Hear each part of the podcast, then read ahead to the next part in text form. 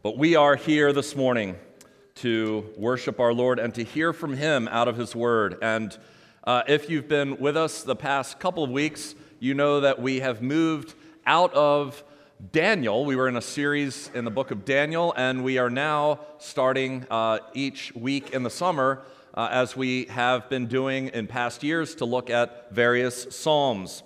And the psalm that we're going to be looking at this morning is one that uh, probably a lot of you have heard over the years. It's, a, it's a, one of my favorites. It's Psalm 84. And if you have your Bibles, I'd encourage you to open them and follow along as I read, and, and even keep them open because we'll be looking at various words and phrases throughout the sermon.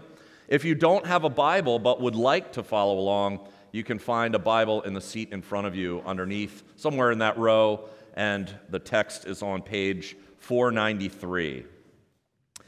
Hear now Psalm 84, the word of the Lord. How lovely is your dwelling place, O Lord of hosts! My soul longs, yes, faints for the courts of the Lord. My heart and flesh sing for joy to the living God. Even the sparrow finds a home, and the swallow a nest for herself, where she may lay her young at your altars, O Lord of hosts, my King and my God. Blessed are those who dwell in your house, ever singing your praise. Blessed are those whose strength is in you, in whose heart are the highways to Zion. As they go through the valley of Baca, they make it a place of springs. The early rain also covers it with pools. They go from strength to strength. Each one appears before God in Zion. O Lord God of hosts, hear my prayer. Give ear, O God of Jacob. Behold our shield, O God. Look on the face of your anointed. For a day in your courts is better than a thousand elsewhere. I would rather be a doorkeeper in the house of my God than dwell in the tents of wickedness. For the Lord God is a sun and shield. The Lord bestows favor and honor. No good thing does he withhold from those who walk uprightly. O Lord of hosts, blessed is the one who trusts in you. Amen. Well, Psalm 84, uh, if you look at different scholars, they tend to divide it up somewhat differently here and there, but, but a lot of them have uh, basically the same division uh, for the most part. If you look at the psalm, it's divided pretty evenly. Uh, those, if you, if you look in your text, you'll see that at verse 4 and then at verse 8, you see that word Selah. Now, that was uh, a musical or liturgical term. Scholars don't actually know what it meant for sure, but most scholars are agreed that they think that word there meant that you were supposed to sort of pause at that point. Hence, why I paused in the text as I read it. It, was, it gives you a chance to pause and consider what was just read. And so, as we look at this psalm, you can divide it pretty well by those selahs. Verses 1 through 4 is the first section, verses 5 to 8 is the second section, and verses 9 through 12 is the third section of the psalm. And furthermore, if you look at the psalm, you can see that within each of those sections there is a beatitude. If you remember the uh, um, Sermon on the Mount. Jesus begins the Sermon on the Mount with Beatitudes. Blessed are, blessed are. And here you find three Beatitudes in this psalm in each section. At verse 4, blessed are those who dwell in your house, ever singing your praise. Verse 5, blessed are those whose strength is in you, in whose heart are the highways to Zion. And in verse 12, O Lord of hosts, Blessed is the one who trusts in you. now, as we've gone through the prophetic book of Daniel, Those of you who have been with us through that, you know that one of the things that we have really been pressing home, that I, I think that that book presses home, is that the people of God are living in exile. We are like those in Daniel's day, those Israelites who had been exiled into Babylon. In fact, the New Testament calls us exiles or strangers in a strange land, that kind of idea. And the idea that, that we've been pressing home while we've looked at Daniel is that Christians are exiles and we've been called to be ambassadors, that we are citizens of another country and we represent that other country, that country being God's country, while we are here in exile. But another way to think of the Christian life is not just that we live in exile or that we are ambassadors in this world. Another way to look at the Christian life that the Bible kind of pictures often is that Christians are pilgrims, that we are on a journey, that this world is not our home, that because we are in exile, we are passing through this world. Yes, we are to walk in this world with integrity and while we're here to live the best we can for God, but ultimately we are making our journey to what has been referred to as the celestial city, what John Bunyan called in his Pilgrim's Progress. And so, Psalm 84, it's, it's good to see Psalm 84 as a pilgrim psalm. Psalm 84 is the psalm of a pilgrim heading home to God's house. If we look at the structure that I gave you, where we see those three sections there verses 1 to 4, verses 5 to 8, and verses 9 to 12, we can see that verses 1 through 4 and 9 through 12 really focus our attention mainly on the temple. It focuses our attention on God's house, where God dwells.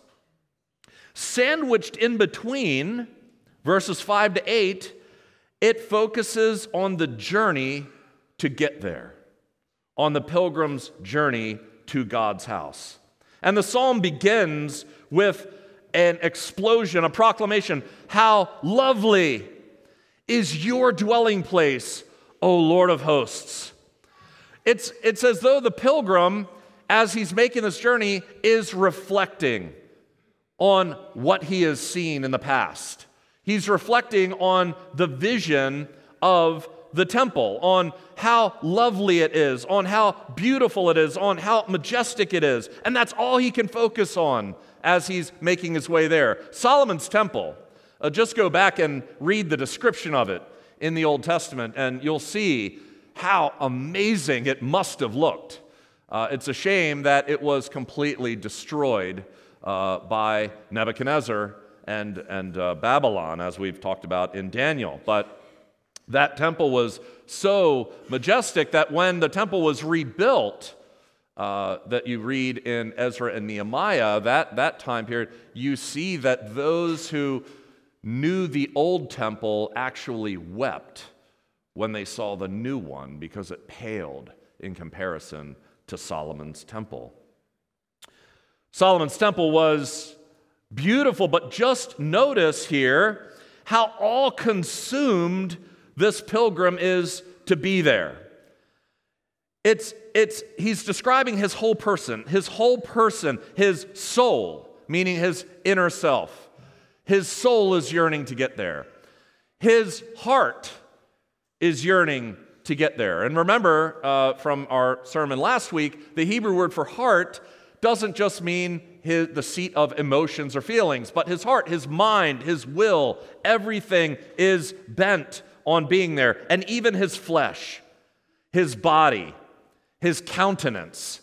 He can't wait to get to the temple. His whole person is wrapped up. You know, sometimes we can look a certain way on the outside and feel completely different on the inside. I think sometimes we even do that in church.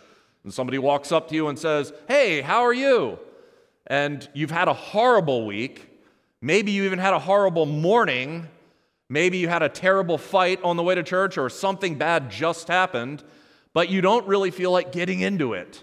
Maybe this isn't the person you want to share with, so what do you say? Yeah, I'm good. How are you? Inside, you're crumbling. That's not true for the psalmist.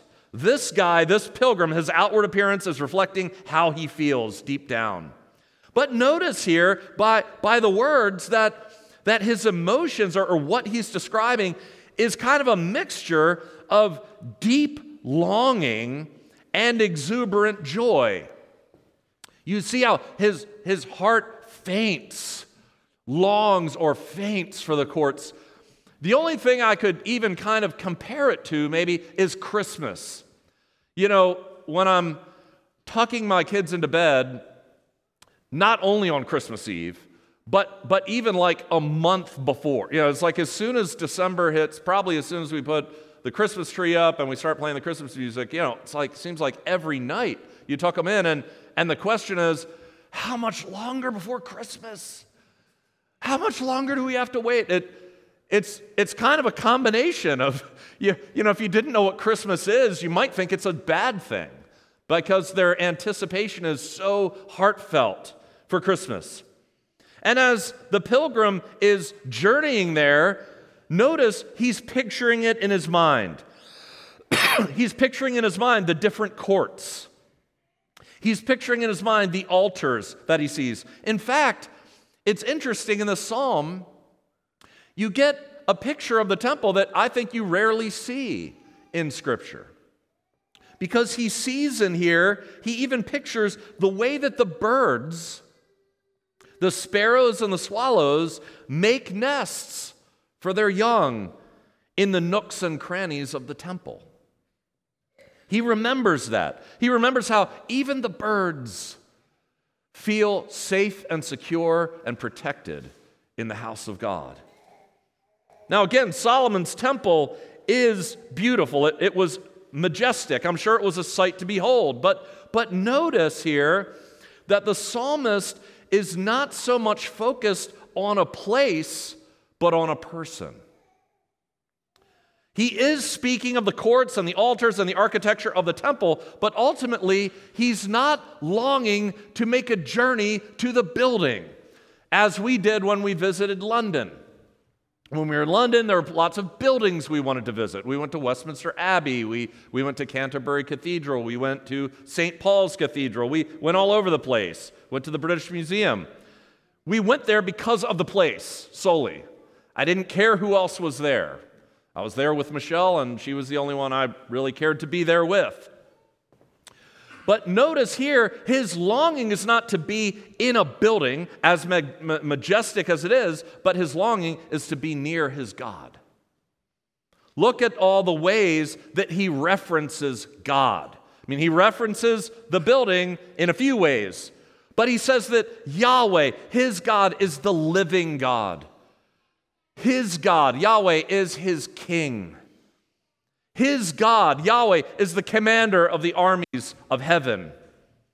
His temple is his temple, not the, the pilgrims. His courts are his courts. His temple is his house. His temple is his dwelling place. Now, when the psalmist says that the temple is your dwelling place, uh, pagan cultures actually thought that a particular mountain was the actual dwelling place of that deity, almost as though he was kind of confined there. So that when you went to that temple or you went to that spot, that's the only place, and it kind of became a sacred place in that way, because that was where, and that was the only place where you met with that deity. Scripture is very clear that God is not confined to the temple. God was not confined to the tabernacle. In fact, on the day that the temple was unveiled, when Solomon's temple in all of its glory was dedicated, you see Solomon say in 1 Kings 8 Solomon stood before the altar of the Lord in the presence of all the assembly. He spread out his hands toward heaven and he said, O Lord God of Israel, there is no God like you in heaven above or on earth beneath keeping covenant, showing steadfast love to your servants. But will God indeed dwell on the earth? Behold, heaven and the highest heaven cannot contain you. How much less this house that I have built? Yet, have regard to the prayer of your servant and to his plea, O Lord my God, that your eyes may be open night and day toward this house, the place where you have said, My name shall be there. See, they understood that God didn't, was not contained there, but they also understood that when they went to the temple, that is where God chose in a special way to reveal his presence. God the omnipotent one, the omnipresent one, chose to reveal what is called the Shekinah glory in the Holy of Holies of the temple. The Holy of Holies was the innermost room. It was a perfect cube, and it was separated from all of the other courts and all of the other areas of the temple by a thick curtain that no one could get through except the high priest. And the high priest could only enter that room once a year on what's called the Day of Atonement. The rest of the time, the rest of the year, for everybody else, it was off limits. No one could just stroll into the Holy of Holies because God's holy, sinless presence dwelt there. And if someone just nonchalantly walked in, that person would instantly die.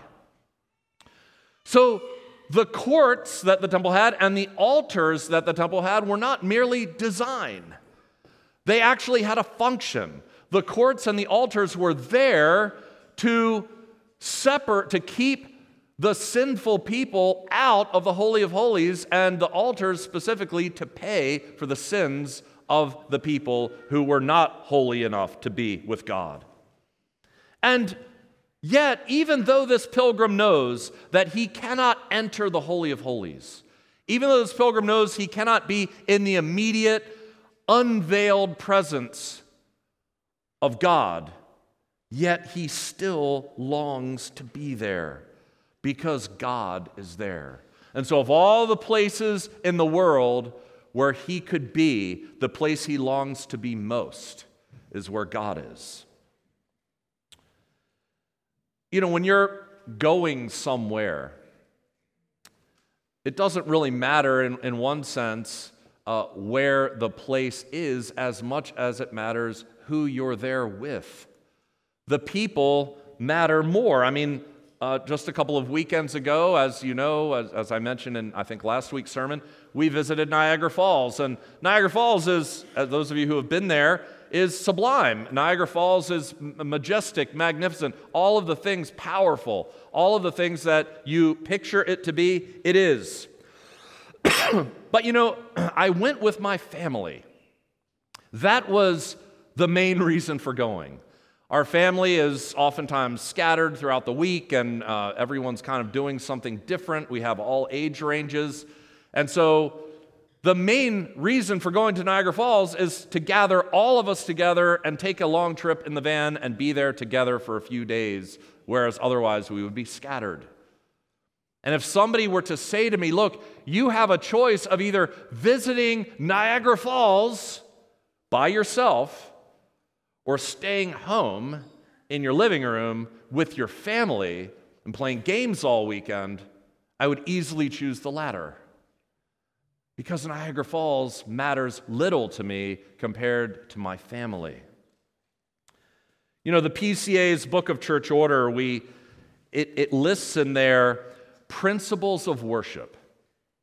And it's, it's one of the most valuable things I have ever read in terms of changing my heart and my mind towards what worship is really about. And one of the principles in the PCA's principles of worship is this a service of public worship is not merely a gathering of God's people with each other. Why do you come here on Sunday morning? I mean, you're here, you could be home, you could be relaxing, you could be somewhere else. Could be on a golf course or a beach somewhere. Instead, you're here in this room. Why are you here? For, for some of you, you're here because you've, you're basically giving a favor to someone. You'd actually rather be somewhere else. The beauty of the building, and it is a nice building, only goes so far. You're actually kind of bored with what's going on. Some of you are here because you love to see your friends. Your best friends are here. And when you come to worship, you are gathering with them. And that's that's important. That's a huge part of being here. That's what the principle says. The, a, a service of public worship is a gathering of God's people with each other. But the important part of the principle is that it's not merely a gathering of God's people with each other, but before all else, it is a meeting of the triune God with his chosen people. What, what a privilege we have to gather here. Brothers and sisters, we, when we gather on Sunday morning, before all else, this time is a meeting of the triune God, the God who controls the galaxies, who condescends to meet with us, his chosen people. This is a special time. A few hours of our week where we gather with our brothers and sisters in Christ, but most importantly, where we meet with our God. And the psalmist ends this first part by summing it up by proclaiming, Blessed are those who dwell in your house, ever singing your praise. Brothers and sisters, we are blessed to be here this morning. But you see, our life, as you know, isn't always spent in the house of the Lord. We come once a week. Sometimes, if there's something else happening, we might come twice a week. But our main gathering is Sunday morning. Each week, though, of our lives from Monday to Saturday is, in a sense, a pilgrimage back here. Each week is we're sent out into the world. We're sent out to walk this pilgrimage in the world until we come back. And that's what verses 5 to 8 are focused on. It's focused on the pilgrimage to the temple. the scene shifts. And notice here that the psalmist, though he ended the last section with a blessing, he begins this section with a blessing. He says, Blessed are those whose strength is in you.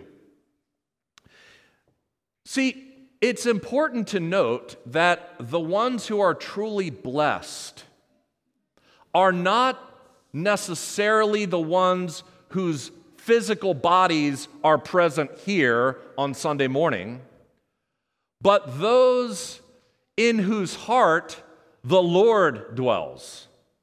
It's not necessarily that you dwell here. Lots of people could come here again, as I just mentioned, for lots of different reasons. But the one who is blessed is the one whose strength is in God, in, in the one in whose heart dwells the Lord. Notice what he says. The person is blessed is the one who's making the pilgrimage in the strength of the Lord and in whose heart are the high, highways to Zion. You know, there was an obligation. There was an obligation in Israel that all Hebrew males had to make a pilgrimage to the temple three times a year. They had to. You find this in Exodus chapter 23. And I'm sure, because Paul says not all Israel was truly Israel, I'm sure there were some, maybe many, who made that journey, no doubt, out of obligation. I mean, sometimes it, depending on where you lived, it's a kind of a hard journey to make. There are things you have to sacrifice, work you can't do, whatever. And once you've seen the temple a few times, gets old. You know, do I really have to go again for this feast? But I have to because I'm under obligation to. Some made the trip because they felt like they had to. But others made the trip because they loved to. Others made the trip because they wanted to go. You know, we have a lot of different places that we go in our lives. And some we go to because we have to. I don't know that I've ever met a person that went to the dentist for any other reason that they had to, or for some kind of, you know, either an emergency or preventative maintenance. Nobody goes because they want to. I, well, if I'm speaking to somebody in here who wants to, you're the first I've ever met. But you know, we go to our favorite restaurant with the people we love the most because we want to. Nobody twists our arm to go to our favorite restaurant. Why are you here this morning? Some of you, again, may have come here this morning out of a sense of obligation. Some of you may have come here out of a sense of duty. Some of you, you, you grew up your whole life going to church and you just think it's the, it's the right thing to do, it's a good thing to do, and maybe it'll uh, get me somehow right with God. You know, before becoming a pastor, I had many jobs kind of at what you call out in the world, various jobs. And one of the things that I noticed, no matter what job I had, the non Christians that I worked with couldn't believe that I wanted to be in church on Sunday. I mean, in their mind, it's the worst place to be. the only thing that they could even fathom was that maybe I went to get in good with God. But when they found out that no, I go because I love to be there, that I go because I'd rather be there than any other place, it blew their minds. They, they, couldn't, they couldn't fathom that. See, the answer to the question, why are you here? If you really look in your heart to consider why you're here this morning, it's a, it's a good diagnostic for where you stand with God. Because you will want to be here, you will love to be here when and only when God changes your heart to want to be here. Scripture says, uh, apart from the Holy Spirit, we are at enmity with God. We are suppressing the truth in unrighteousness. You will not want to come here if the gospel and the word of God are being preached. The PCA's Book of Church Order, again, the principles of worship. Here's another really important one public worship must be performed in spirit and in truth. Externalism and hypocrisy stand condemned. The forms of public worship have value. Meaning, what we do here this morning, the singing, the prayer, the Lord's Supper, all of these things have value to you only when they serve to express the inner reverence of the worshiper and his sincere devotion to the true and living God. And only those whose hearts have been renewed by the Holy Spirit are capable of such reverence and devotion. No one else is capable. Everyone else is, in a sense, playing a role. Externalism, hypocrisy, just as many of those Israelites did, no doubt, on their way to the temple. Notice here that, that even for the one whose heart is devoted to the Lord, this pilgrim, Notice here, and, and, and you'll see why I say this, that the pilgrimage to the house of the Lord isn't easy. Yes, it's a, it's a joyful journey in the sense that he can't wait to get there, but it's not an easy one. Look here. It says, they go through the valley of Baca. Now, that phrase, the valley of Baca, again, we don't quite know exactly what that is. It could have been a literal valley. We haven't found it if it was. Most scholars think, in fact, it was not a literal uh, valley, but that it is a statement being used here figuratively.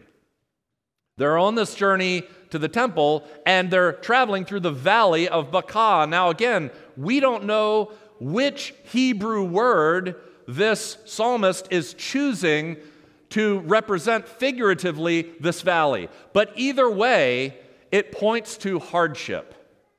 Because depending on what Hebrew word he is using a play on words with, Bakah either means dry and desolate or it means the valley of weeping. The valley of desolation or the valley of weeping. you can see in verse 8, as this section is summed up, it almost there in verse 8 sounds like a psalm of lament. If you've read the Psalms of Lament, you, you see these cries that the psalmists issue. And you see here that the psalmist says, O Lord God of hosts, hear my prayer. Give ear, O God of Jacob. It's as though the psalmist is crying out as he's making this, tra- uh, this traversing this, this valley of Baca to the temple. As he diverse, uh, tra- traverses this dry and desolate land, as he traverses this valley of tears. You know, brothers and sisters, I, as the, the pastor here, as one of the pastors, one of the elders here, uh, I speak to a lot of you uh, each week, each month, and I know, as I just look out here, I know that, and I know the specific dry, desolate valleys that you're going through right now. I know the valley of tears that you're going through. Some of you right now are in the driest, most desolate valley you've ever been in. The thing you're dealing with right now is the worst valley of tears you've ever been in. Some of you, it's not. Some of you have faced others, but sitting here today, you can look back on what was the worst thing you faced, and you know that even now, the thing that you're facing is hard. There's not one person in this room, I guarantee it. In the luncheon, you can ask. Walk around and ask, Are you going through some kind of dry valley today? I bet there's not going to be any person that says, No, life is perfect. It couldn't be better. No. they are going through these valleys. Is there anyone who can take a dry valley or take a valley of tears? Is there anyone alive who can take that difficult road and turn it into a place of springs? See, it, it seems impossible, doesn't it, that, that the biggest hardships in our lives could actually be on some level a blessing for us. And yet, that's what the psalmist seems to be saying. The psalmist says that, that this valley of Baca can become a spring, a place of springs, only because the person making this pilgrimage is doing it in the strength of the Lord. Only because the person who's going through this valley is seeing this valley through the eyes of faith. The person who's going through this valley is seeing this valley as a temporary valley until he reaches where God dwells. And he is and he's worshiping with him. This person who's going through this valley has in his heart the highway to Zion. You know, oftentimes God meets us most powerfully when our pain is most acute in our lives. The pilgrim is moving from strength to strength. God is carrying him along on this journey. That's one of the reasons why it's so important for us to be here every Sunday. For one, because there's nothing more important than meeting with the triune God. But, but secondly, we have a pilgrimage to make next week. It begins the moment we walk out of these doors. And what we get here today strengthens us for the journey that we have next week until we meet again the following week. Well, that's a good place to look at verses 9 through 12 because the psalmist begins in the temple and in verses 9 to 12, he ends in the temple. Now, verse 10, you see here, is one of my favorite verses in the Bible. It's so vivid. For a day in your courts is better than a thousand elsewhere. The psalmist, if he could make a choice, if somebody held a choice out to him and said, Look, You can live for one day in the courts of God, or you could live a thousand days elsewhere. He said, I would rather pick the day in the courts of God. Give me one day rather than a thousand, if that's where I could spend it. He says, I would rather be a doorkeeper in the house of my God than dwell in the tents of wickedness. The doorkeeper in the house of God, that was the lowliest servant in the house of God, the doorkeeper. That was the one who did the quote unquote lowliest job. You'll see that the, the psalm is written by the sons of Korah. Uh, if you want to find out who Korah is and who his sons are, you can go back to Numbers, and you'll see there uh, this rebellion that happens. It's quite dramatic. Of course, these sons of Korah are not the, the sons that were in that, you know, that many years ago, but it has been preserved, and, and the sons of Korah was part of the Levitical line that helped run things in the temple. And doorkeeping was the least of the things. It, it was the thing that probably most of them would rather not do. But see what he says here I would rather be a doorkeeper in the house of God than dwell in the tents of wickedness. Now, we might read that and say, well, yeah, of course. I mean, this is the Bible and this is a psalm, psalmist after all. Of course, he's going to say, I'd rather be in the house of God than dwell in the tents of wickedness.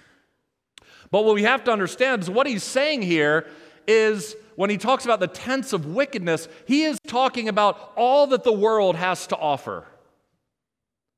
He's talking about living the life of having everything fame and fortune and the pleasures of the world and the luxuries of this world. And he is contrasting that and saying, I would give up all of that instead to be a humble doorkeeper in the house of God. John Calvin says he would rather be cast into a common and unhonored place, provided he were among the people of God, than, than be exalted to the highest rank of honor among unbelievers.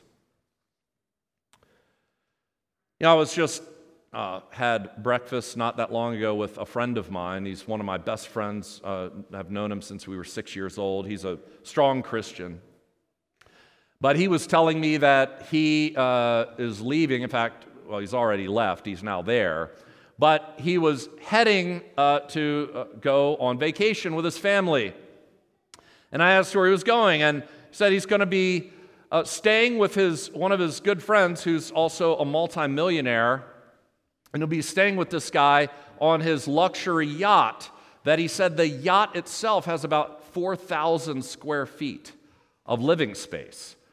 Uh, kitchens, bathrooms, you know, bedrooms, all kinds of entertainment on this yacht. And they're going to be sailing for two weeks in the Caribbean.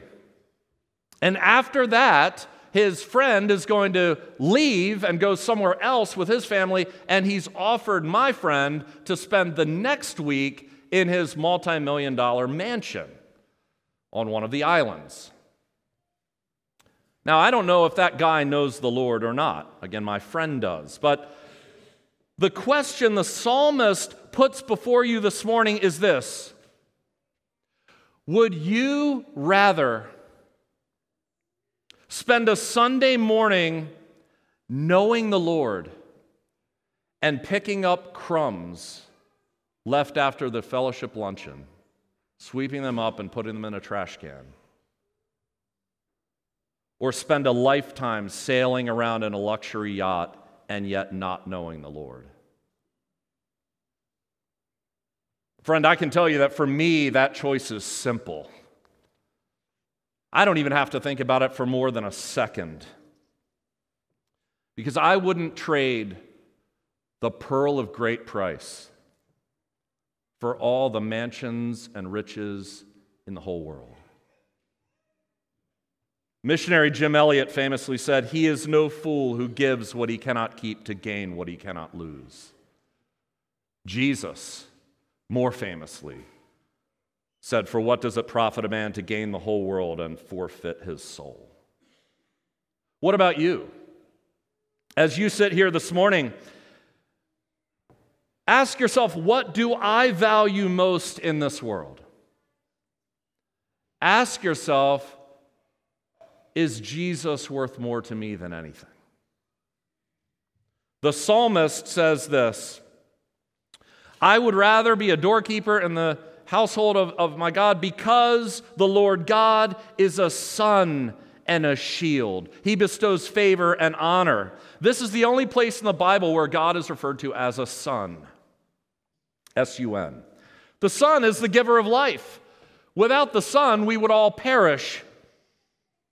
All of those other things might give momentary pleasure. They might give us a sense of momentary life, but only God can give us eternal life. God is our shield. A shield is your protector. All of these other things, the money, the fame, the fortune, whatever else this world might offer, it might give us momentary sense of security.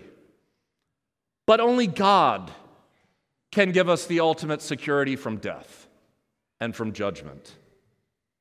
God is the one who bestows favor and honor probably better translated gl- grace and glory. God gives us the grace to enter his presence, and eventually, when he, we are with him forever, he gives us glory in his presence forever. And nothing in this world compares. He ends ultimately saying, Blessed is the one who trusts or places his faith not in the things of this world, but in God Himself. Who ultimately are we putting our faith in? You know, this world will tell you it's not who you believe or, or what you believe, but how sincerely you believe. That they, they make faith be sort of a, a thing that gets you through each day. Scripture couldn't be more different. Ultimately, faith is only as strong as the object in which you put your faith. And the psalmist is saying, Blessed is the one who puts his faith not in the things of this world, but in God, and specifically in God's anointed one. Look at verse 9. Verse 9 is probably the most important verse in this entire psalm. Because we read there something interesting. See, the psalmist the whole time cannot wait to get to the Lord's house. The psalmist, this whole time, is longing to be in the presence of the Lord. And yet, notice that when he gets there, he pleads with the Lord not to look on his face. He pleads with the Lord rather to look on the face of his shield, his anointed one. The psalmist knows that a person does not enter the house of God unprotected.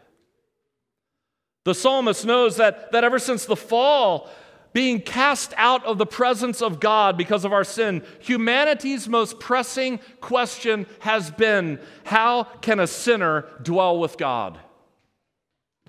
No one in Israel, as I said, could just stroll into the temple and certainly not into the Holy of Holies, lest they die. And that is why those who were true Israel looked forward to the Messiah, to God's anointed one, to be their shield. The anointed one would ultimately be the shield whose holy face God would look on to grant us access into the house of God. Notice that shield is used in the psalm only of two people God and God's anointed one. In order to be shielded from God's judgment, God must do the shielding. you know, Christian, each week is like a pilgrimage back to this place. But each of our lives is basically a pilgrimage home to heaven. This world is not our home. But we are headed to our home finally and eternally to be with our King, to be with our shield, the Lord Jesus Christ. The psalm begins by saying, How lovely is your dwelling place, O Lord. Where did God dwell best? It wasn't in the temple, it was in the Lord Jesus Christ. When he came on the scene, he said, I am the temple. I am the one that the temple pointed forward to. And as Christians, we can find beauty in nothing greater than the Lord Jesus Christ. When he died on the cross, the curtain that separated the Holy of Holies was torn. When Jesus died, it threw open the way of God to everyone. And scripture tells us that when Christ returns, the new Jerusalem is going to come down out of heaven. And the dimensions that we find in the Bible are that the new Jerusalem is a perfect cube. That the city that we will dwell in will be as the Holy of Holies, no longer separated from God's presence, but in His immediate presence, bathing in His immediate glory. Jesus has solved the conundrum how can a sinner dwell with God? Because Jesus has made the way. And because of him, Christian, you and I are going to dwell in the immediate presence of our God, not for a thousand days, but for all eternity. And right now, all of our dry valleys and our tears are weighing so heavily upon us, but Scripture says that day they will be a thing of the past. And as we gather together to celebrate the Lord's Supper, we remember what our Lord did to open up that gate to paradise.